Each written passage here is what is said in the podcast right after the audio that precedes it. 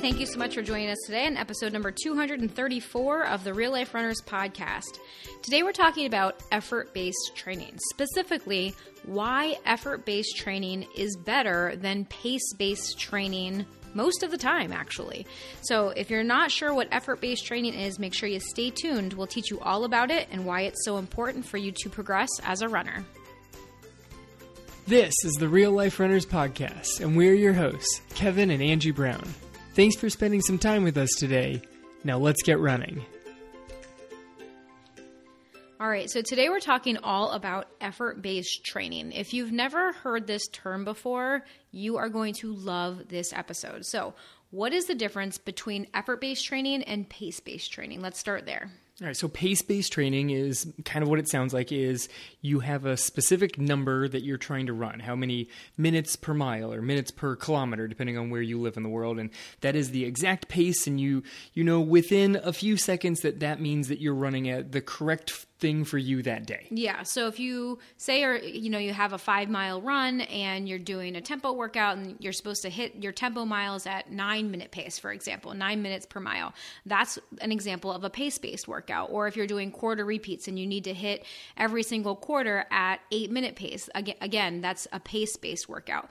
Effort based workout, on the other hand, is listening to your body and going by effort. So there's something called the rating of perceived exertion or RPE. And this is a measurement, it's a metric that is actually used in tons of research in the fitness world, the exercise world, just health in general. This is a very well accepted way that people can rate their own perceived exertion during any given activity. And what they've actually found is that this is a very reliable and valid measure to use in scientific research. So it's very simple. It's basically on a scale of 1 to 10. Now, technically, the uh, original rating of perceived exertion chart actually went from 6 to 20 but the modified version of the it's the borg rpe chart is from 1 to 10 so it's simply asking you on a scale of 1 to 10 how hard did that activity feel for you that day yeah, I've seen this 1 to 10 scale used in so many studies. Like it's just it's a very natural thing and people are pretty good at estimating where their effort levels are on a scale of 1 to 10. Like we judge things on a scale of 1 to 10 all the time. Yeah, I think that this is where the nuance comes in though, like cuz some people are good at it, like if they've been introduced to the scale before, some people aren't really sure. A lot of times people tend to fall right to that middle range. It's like, you know, if you um, ever fill out one of those customer satisfaction surveys, you know, and it asks you like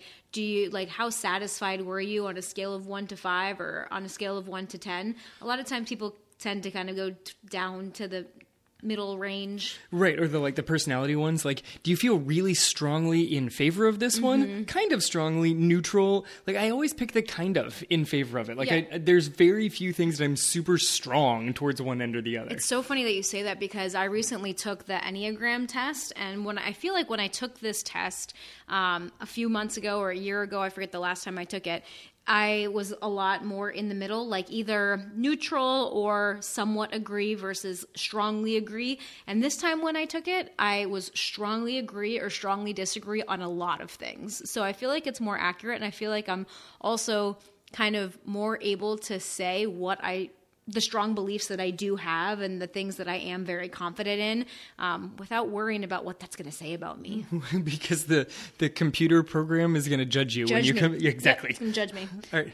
But the, uh, the ability to kind of rate your effort on one to 10 is, like you said, it's, it's a little nuanced. You do need some practice with this, um, but it is still, it's a reasonable scale. You can kind of put things in easy, medium, hard, and then from there you can kind of judge, is it extra easy? Is it kind of between easy, medium. It gives you enough spots to train and, and fit your effort in there. Right. And we love effort based training. This is actually one of the foundational concepts that we teach our runners inside the Real Life Runners Training Academy. We teach them how to run by effort instead of just being glued to their watch, being completely controlled by a pace on a clock, the time on their watch. We teach them why effort based training is so powerful and how effort based training is a foundational concept that they need in order to improve their running. And that's what we want to share with you guys today. We want to share with you five reasons why effort based training is better than pace based training in a lot of circumstances. Now, before we jump into that, I will say pace based training is still important. Okay, so please don't misunderstand what we're saying here. It is still important to train specific paces, especially if you have a time based goal for a specific race. I mean, even that level to a point, and we'll kind of get into the nuance of this Right. in in some of the the reasons why effort is better than pace. But before we completely dive in there, you mentioned a couple of examples of pace based workouts, like a tempo run, and you want to stay at exactly like a nine minute per mile mm-hmm. pace.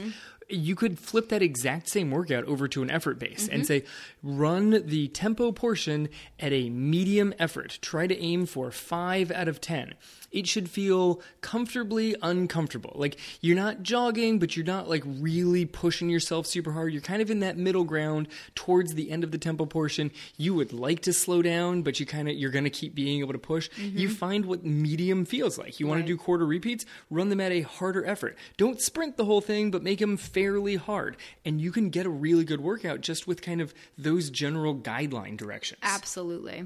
All right, so let's get into this. Why is effort based pacing, effort based training so important for you to improve as a runner? So, number one, it teaches you how to listen to your body. Okay. A lot of times as runners, we are told to ignore our bodies, and this can lead to a lot of problems, including injury, overtraining. Lots of other things going on, right? More injuries, more more overtraining. yeah, because essentially that's kind of what happens, right? But when we learn how to listen to our body and how to honor our body, things get so much better, right? You start to actually understand how is my body feeling right now? How is my body feeling during this workout? How, how hard am I able to push myself today given my current situation? Right, and it helps kind of give you a sense of control over your body. Like instead of letting your watch take control over your entire run, you let your mind, you let your own perception of your body kind of take charge of what you get to do on that particular day. It really helps you kind of tune in on a day where you're pushing hard. You're like, is this actually as hard as I could push? Oh man, if I looked at my watch, I don't know if I've ever run this fast before, but I feel like I can handle this and I don't even feel like I'm I'm sprinting all out or mm-hmm. am I actually going easy enough? If you keep looking at your watch, then you're like, "Oh man, I'm going so slow today." But if you ignore your watch entirely and you're just like, "Today's going to be an easy run. I want to feel comfortable the entire time." Mm-hmm. Then you can just go out and enjoy a comfortable easy run. Yeah, absolutely. Which I think flows very nicely into our next point, which is your body makes adaptations based on intensity, not based on pace. Your body doesn't actually know paces. Your body only knows how hard it's working at any given moment on any given day. Your body can't read, you know, a watch, a pace, a distance. It just knows how long am I out here and how hard am I working. Right, and this kind of ties into so many people are connected to their watches. Everybody's got their smartwatch, their cool running watch. There's probably a bunch of people listening that got a new upgraded watch for Christmas, perhaps. Mm-hmm. So they're great. And I'm not saying that GPS watches are not good. I run with mine all the time, and there's really good benefits of it. But if you start letting your entire run be dictated by the numbers on your wrist instead of how you actually feel in your body, you lose a whole lot of benefits of running. Mm-hmm, for sure. And and like we said before, it definitely puts you at a higher risk for overtraining because then you're just following the plan. You're not learning how to actually tap into your body. You're not actually learning how to listen to your body. And this can h- help you so much on race day as well, right? Because a lot of times if you are training for a race, especially if it's a distance that you've never run before, and you go out there and you're like, okay, my goal for this race is, you know, to break two hours in the half marathon. So that means I need to run a 905 pace the entire time. And so you go out and you just try to hit that 905 and you keep like looking at your watch the whole time. And like say you're going too fast, you're like, oh gosh, I gotta slow down. And then you're going too slow and you've got, oh gosh, I gotta I gotta speed up, right? Your body doesn't know am I exactly at a 905 pace? Your body just knows how hard am I working. So if you train that way, you know, say you're training for that half marathon and you start to teach your body this is what half marathon pace should feel like. Then when you go out there and say the weather conditions are absolutely perfect that day and you're running faster than you thought you were going to be able to, fantastic, right? Like then you're actually going to hit a better time than you were capable of hitting before. Or maybe you didn't get enough sleep that night and then, you know, that the intended pace that you were supposed to hit feels way harder than it, it was supposed to. So when you learn how to listen to your body and practice that skill during your training, you're just set up much better for racing, for not overtraining, for improving in general. Yeah, I, something else that really lines up nice with the idea of your body makes adaptations based off of intensity. There's so many people that follow training plans with the idea that this exact workout, this many reps at this exact pace will then give me these exact results. This, like workout A, gives me adaptation B and that's not how your body works. Like your body takes a whole lot of other things into account. Repeating workout A the next week might get you completely different adaptations. It's you know there, there's physical things that are changing how your body adapts to it. There's also mental issues. Like did you believe that you were going to get good results out of that workout? Did you not think you were going to get good results? Because if you think that workout's going to get you great benefits it's going to benefit you more than if you head out there and you're like eh i mean it's on my schedule but i don't actually think this workout's going to be worthwhile then then it's not going to be worthwhile. So relying on your intensity to help kind of drive the feel of your workouts is it kind of knocks down one of these walls that people put up. They're like, no, no, no, I have to have these exact paces because these paces lead to these specific changes. If I run at this pace, I increase my VO2 max, I increase my ability to create mitochondria. No, not exactly. Your body's going to make the adaptations that it thinks that it needs to make based off of the efforts. There's some guidelines of different efforts leading to different adaptations, but just because you even stay in the right pace range does not mean you're necessarily going to make the exact same adaptations from one day to the next. Yeah, absolutely. Your body's going to have different adaptations based on effort, based on intensity. So, another cool benefit of effort based training along these same lines is that it removes the ceiling that you may have placed on yourself. So, for example, if you say you want to run, you know, under a two hour half marathon.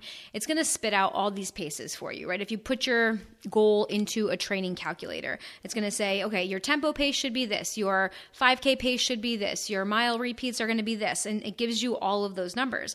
And so if you go out and you do your training and you hit those numbers in all of your workouts, you're feeling good about yourself, you know, everything is going well that's fantastic. And you might actually hit that goal, right, of being under two hours, but maybe you run like a 159 what if you could run like a 155 or a 150 even, right? Because maybe for you those paces were incorrect you know a lot of times these pace calculators are based on previous races which depending on how recent that race was for you, it may or may not be accurate anymore. Maybe you are much more fit now than you used to be, you know, a couple of years ago, the last time you ran a 5K. I know, you know, with uh, the world situation the way it is now, and a lot of races that have been canceled over the last couple of years, a lot of people haven't raced for quite a while. So, how accurate are those times now? You know, two years later, when we've all gone through some crazy changes in the world, like our lives now are not the same as they were back then.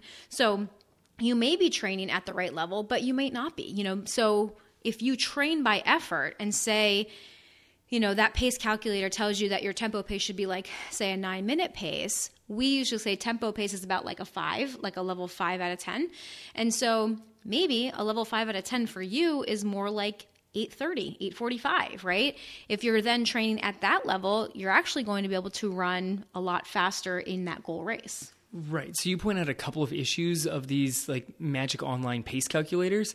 They're good for what they they do. Yeah but they also have drawbacks because of what they are. They're still just like a computer algorithm. So you can say, This is my goal pace, and it'll spit out a bunch of things, but that relies on you guessing correctly on your goal pace. Mm-hmm. So if you underestimate your own ability, if your goal is break two hours and a half, but you have the physical capability of breaking 150 and a half, mm-hmm. you're going to train to set yourself up to break two. Right. Or if you overestimate your ability, then you could set yourself up for overtraining and injury. Right, and then you're just going to have a whole bunch of disappointing workouts because you can never hit the paces that it suggests. Mm-hmm.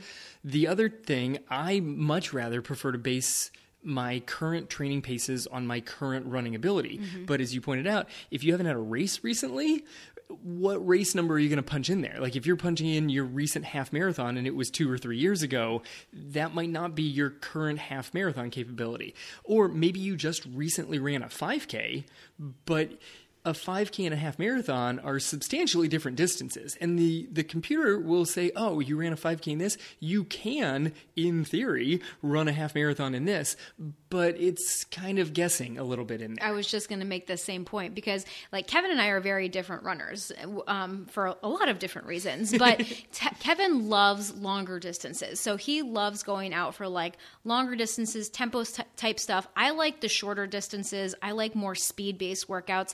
That's how my body is built. That's what I respond better to. So if I plug in a 5K time, it's whatever it's going to tell me my half marathon or marathon capability is is probably going to be way better than I've ever done before or I don't know. I shouldn't say that I'm capable of because I don't really know what I'm capable of, but I think that you know, some people's bodies are more built for distance and some people's bodies are more built for shorter distances and more speed-based things. Right You can do both. You know, I'm not saying that like you, you can't do, you know, the other one if you're built a certain way, but like there are some people that are just better at shorter, faster distances, and there are some people that are more, you know, um, predisposed thank you. I'm, my, I'm like tripping over my words today for some reason. So if you look in your watch, it has like the magic like race time estimators. If you give it your half marathon time, it predicts a 5K for you that you can definitely run. Mm-hmm. If you put in your 5K time, it puts a half marathon in for you that makes you go, whoa. Right, exactly. And I get the exact opposite results. Yeah, because if I put in my half marathon time, it tells me that my 5K, you know, PR or my, whatever I'm capable of in my 5K is much slower than what I've actually done before. Right. And then vice versa. If I put my 5K time, it tells me that my half marathon time is faster than I've ever done before. And mine is the complete opposite of that. That's if I put in my half marathon time, it gives me a 5K that I'm like, yeah, right, that's a good one. I like that. Mm-hmm. But it also has to do with the type of training that I enjoy. I could theoretically get to that number that it spits out at me, but I don't want to do the 5K intense training that would be required to try and chase after that number. Exactly. All right, let's let's move on to point number 3, okay? Point number 3 of why effort-based training is better than pace-based training is that it takes real life into account. Okay? So real life changes how a pace feels on any given day. So things like the amount of stress you're under, the amount of sleep you got last night, how your nutrition has been. Have you been eating, you know, lots of protein and fruits and vegetables and quote unquote healthy foods or have you been eating a lot of like fried processed fast food lately? That's going to make a difference on how your body feels. So different stressors on the body lead to different abilities to recover and make those physical adaptations. And so when you go eh, if you do your training through effort then you can make those adaptations on any given day just by asking yourself how hard does this feel that you know today? So for example if your easy pace is say around 10 minute per mile on average maybe one day if you're like really stressed at work and you haven't gotten a lot of good sleep and you're stressed about the holidays or you have family in town or whatever it might be and you go out for your normal easy run and you're out there and you're like okay you're trying to hit that normal 10 minute pace you're like this feels way harder than it should today for some reason. Your easy pace that day is not 10 minutes then. It needs to be slower. It needs to be maybe 10 15 maybe 10 30 maybe even 11 for you to really maintain that easy level 2 effort because it's so so important that you do again 80% of your training at that level 2 easy effort in order for you to avoid overtraining make significant improvements and continue to improve as a runner Right. So you point out the issues that comes up with people not wanting to run slower than their quote unquote easy pace. Yeah. But you get the same thing at the other end of the spectrum. If you haven't slept very much and you're under a huge amount of stress at like with family or job or something's causing a huge amount of stress outside of your running life, you know, if in real life, your level seven, your level eight, your harder runs are also going to feel a whole heck of a lot harder. And if you're like, oh, well, harder run to me is eight minute per mile, then if I can't hit eight minute per mile, that means I'm not actually putting in a hard workout. But as we covered, your body doesn't know what eight minute per mile is. Your body doesn't know what five minute per kilometer is. It literally doesn't know that. It knows I am running and it feels hard. I'm running and it feels medium. I'm running and it feels almost all out. Like it knows what that is and it will adapt accordingly. So you also can't freak out if your pace does not match on a hard day mm-hmm. because you're still going to gain the benefits if you put the appropriate effort forth. Yeah, exactly. Because your body makes adaptations, physical adaptations, again, based on your effort and intensity, not based on paces. Paces can be good guidelines for you to know whether or not you're pushing hard enough, but you also need to check in with yourself and say, how is this actually feeling in my body? Does this feel medium? Does this feel harder than medium? Does this feel easier than medium? Because if you're supposed to go out for like a level five run or like a tempo pace run and it's feeling really easy that day, maybe the weather is absolutely gorgeous and it's perfect and you're well rested and you're you're well hydrated and everything is, you know, shaping up for a fantastic run, if you stick to like that nine minute tempo pace that you're supposed to run, you're not actually going to be getting the same benefits and adaptations than if you pushed it a little bit faster and actually made that a level five. Because maybe that day when you're feeling amazing, a, a, nine minute pace feels maybe more like a level three, right? So you have to actually go a little bit faster to get up to that level five so that you can have the appropriate physical adaptations that are intended for that workout. Right. So real life 100% changes things. It can make easy runs feel easier or make easy runs feel harder. It does this for everything. It can, and you have to adjust accordingly. You have to push yourself to the appropriate effort level. You kind of alluded in there to point number four of the physical world around you also changes your effort needed. Okay? Just the same way that stress in life and sleep and nutrition play a role in how hard things do, so does the weather. Like knowing what your easy pace is on like a crisp fall day and what it is in the middle of like sleet and snow in the winter or 100 degrees and humid in the summer. Mm-hmm. These are all completely different paces, even if they're the same general effort level. Right. And this leads to a lot of emotional distress in people, right? Like if you're out there and you're like, oh my God, I don't understand why this feels so hard, but yet maybe you're traveling and you're visiting family in Colorado for a vacation, you're at altitude all of a sudden, right? Oh, you can't breathe. Especially those of us that are Floridians that live at sea level to go out to the mountains and run, it's a whole different ballgame or to go up into the snow and run. Totally different. For people that, you know, from the north that come down here and run in Florida, I hear it all the time like, oh, I don't know how you guys run in Florida because the heat and humidity. We're just adapted to it, right? But if you're not adapted to it, whatever weather or terrain, hills like for example okay? Like we don't have hills down here. It is flat.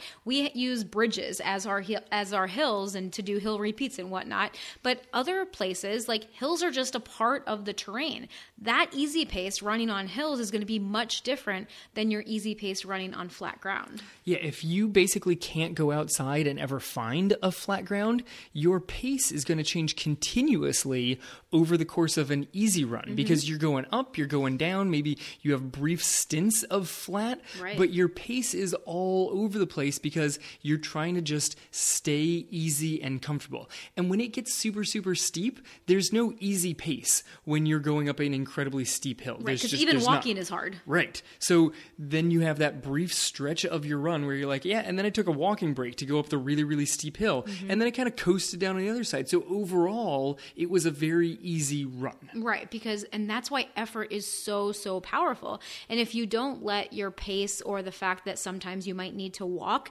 dictate how you feel about that run, it is such a powerful tool. And that takes us perfectly into point number five of why effort based training is so powerful. It removes some of the stress of getting your workout correct. So, going back to those wonderful GPS watches that all of us runners love, I know so many people that have a Garmin watch that at the end of every single run, it'll tell them productive, unproductive, maintaining. Like it gives you like a rating of how your run was that day. And if you're trying to hit again, those paces, maybe you're pushing too hard on that day. Maybe you're going too easy. And so you get the dreaded unproductive thing, right? And then it makes you feel bad about yourself for the workout. And then you start to question your training, and then it's like one giant spiral downward. Right. I don't know what watch that is. Maybe I've turned that function off on mine. But no, we don't have it on ours. Oh, thank goodness. Yeah. Uh, if I if we had it, I would have to then ask you, my tech advisor, how do I get rid of the thing that tells me that I'm being unproductive on this day? because I don't I don't need that at the end of the run. Like I know at the end of a run without looking at my watch and my watch tells me, oh, you need 13 hours to recover. You need 20 hours to recover. Mm-hmm. I'll let you know when I'm recovered. Like, I, I have a pretty good idea. This goes back to point one. Like, you get a feel for your body of whether you're actually recovered. Because all of those numbers of it was productive, it was unproductive, you need this many hours of recovery, it's all guessing.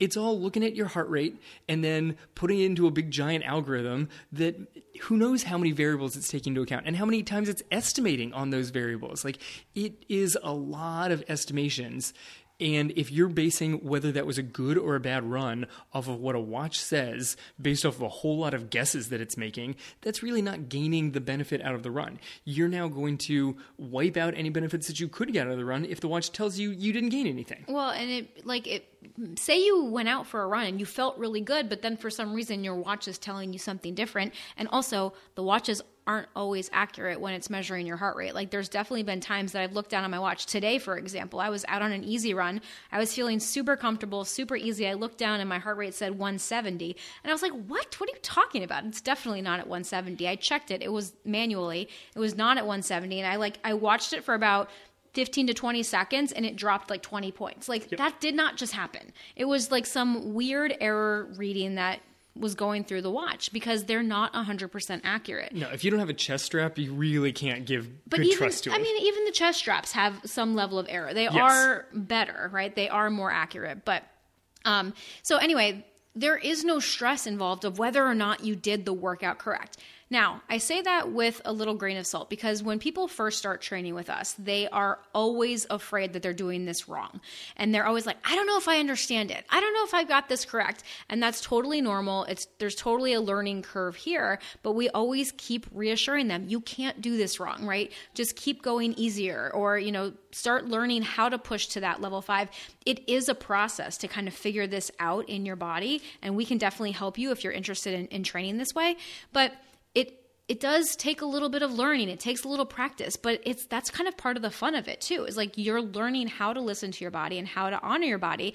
And it's not like pass or fail. It's not correct or not correct. It's just allowing you to go out there and enjoy your runs more and know that you're gaining certain adaptations because of how hard you're pushing or how easy you're going on any given day Right. So you've got the issue of the watch can in fact tell you it was productive or unproductive. But if you're doing a workout and you have a specific pace, and on that day you actually physically can't keep up with that pace, you know, you're supposed to be hitting nine minute miles, and you're coming through and the watch is clicking off and it's telling you it's nine twenty. If you're supposed to do like I don't know three four mile steady run at nine minute pace, and you come through and you hit the first one at nine twenty, but you feel like you're going at a medium effort then you're doing the workout correctly. Mm-hmm. There's no falling short if you put it into an effort base. Not like, oh man, I, I didn't achieve the goal time, so that workout must have been a complete waste. It, it also takes the, the other end of it off. Like you're feeling good, so instead of holding yourself back to nine, you push yourself out a little bit faster because it still feels medium. You're gonna get the best benefit out of it. It it removes the the bumpers. Like, sure, could you end up pushing too hard or too easy? It's like bowling. You put the bumpers in there, it's safer. You're going to knock some pins down, but you you can't quite push the boundaries as much on this guy. Like you you can't live on the edge, and that that might be uh, maybe it's not like bowling. I was just wondering how how it's like bowling. Maybe if you like do one of those spin balls that almost goes into the gutter, but it doesn't go into the gutter, and then it flips back and like gives you a strike. Sure. But if the bumper's there, then it would bounce off the bumper and not give you the strike. Excellent way to save my metaphor. I was trying. I got. I, I was like, I'm like looking. I'm like, well, how does this one work? I'm I started down the path, and I'm like, I'm not sure this is going to go, but yeah, sure. Something where you would have to hit the extreme. Like you would and push the edge. You you you want to push yeah. the boundary, and you can't push the boundary unless you actually know exactly what the precise numbers are. And from one day to the next, you never know with the exact paces that you're supposed to be running. Mm-hmm. So effort based training really helps play a massive role, however fast you are. Yeah, but doesn't it just sound awesome to not do it wrong? Also, like I feel like as runners, we tend to be more of like a type A personality. We want to do our best. We're out there trying to challenge ourselves and grow and improve and get faster and do all these things. But like if you're not hitting the paces that you're quote unquote supposed to hit you're like crap i did that one wrong again right? It's it's the letdown. Here you are doing something that's so good for yourself. You're getting out the door you're running. You're even following a training plan that is telling you what kinds of runs to do. You should feel damn good about yourself at the end of the run period end of story. And if you're out there trying to hit an arbitrary pace and you're not hitting the paces and that makes you feel bad about the run why the heck are you doing it in the first place, right? And I'm not saying that every run is going to feel amazing. I'm not saying that there's not going to be those lows in your training. There is for sure. But overall, you should feel good about it and you shouldn't have to worry about whether or not you're doing the workout correct. When you tap into how your body feels and running by effort, you know whether or not you've done it correctly and you know feeling good at the end of all of your runs that certainly helps your consistency. If you go out and you have the, a quote unquote bad workout and then the next day you're supposed to hit like an easy pace but you're so exhausted from the workout the day before that it's easier than your you know ideal easy pace. And you're like oh man and that one was real slow. And now you've had two workouts that you felt bad at the end of it. Mm-hmm. instead of saying all right i pushed hard on this day now i'm going to push easy on this next day now you feel like you've been following a plan based off of effort and you're actually gaining the benefits from this and you feel successful with it as opposed to knowing there are precise paces that you kind of essentially win or lose based mm-hmm. off of mm-hmm. hitting those paces because that's not how training works if you can build up that consistency of saying every day I've accomplished a good goal of running the effort I was aiming for. You know, sometimes I go too fast on my the the days. Yeah. Oops, I missed that one. I went a little bit hard when I was supposed to go medium. So I I adjust and then I make sure that I go plenty easy on the next day. But every day is generally set up as a success mm-hmm. that builds the consistency. The consistency then builds even more success. This is the snowball that you want to create. 100%. And this is why effort based training is so powerful. So if you want to learn more about effort based training and if you want some help figuring out all of this for yourself, we would love for you to come join the Real Life Runners Training Academy. It is our membership program where we coach runners, we give you the exact plan that you need to follow, including all of your run days, all of your strength workouts, everything that you need to know to make this easy, simple, and effective. You're busy. Life is real, right? Real life is out there. You need a training plan that fits you and your life, and that's what we love to give to our runners. So check us out over at the website realliferunners.com for we've got lots of free resources for you over there and like I said, if you really want to see how this can apply to your life and start practicing this in your running join the academy we would love to coach you and help you achieve your goals this year so this has been the real life runners podcast episode number 234 thanks for joining us now get out there and run your life hey if you enjoy listening to this podcast you have to come check out the Real Life Runners Training Team. It's our monthly coaching program where we take all of this material, we apply it, and we take it to the next level. We teach you how to train your mind, body, and skills for true and lasting success in your running and your life. We offer customized training plans, live coaching calls, and one on one coaching, along with our proven system to help you transform into the runner you want to be and achieve your goals. Come join our team over at realliferunners.com forward slash team and start to truly run your life. We'll see you there.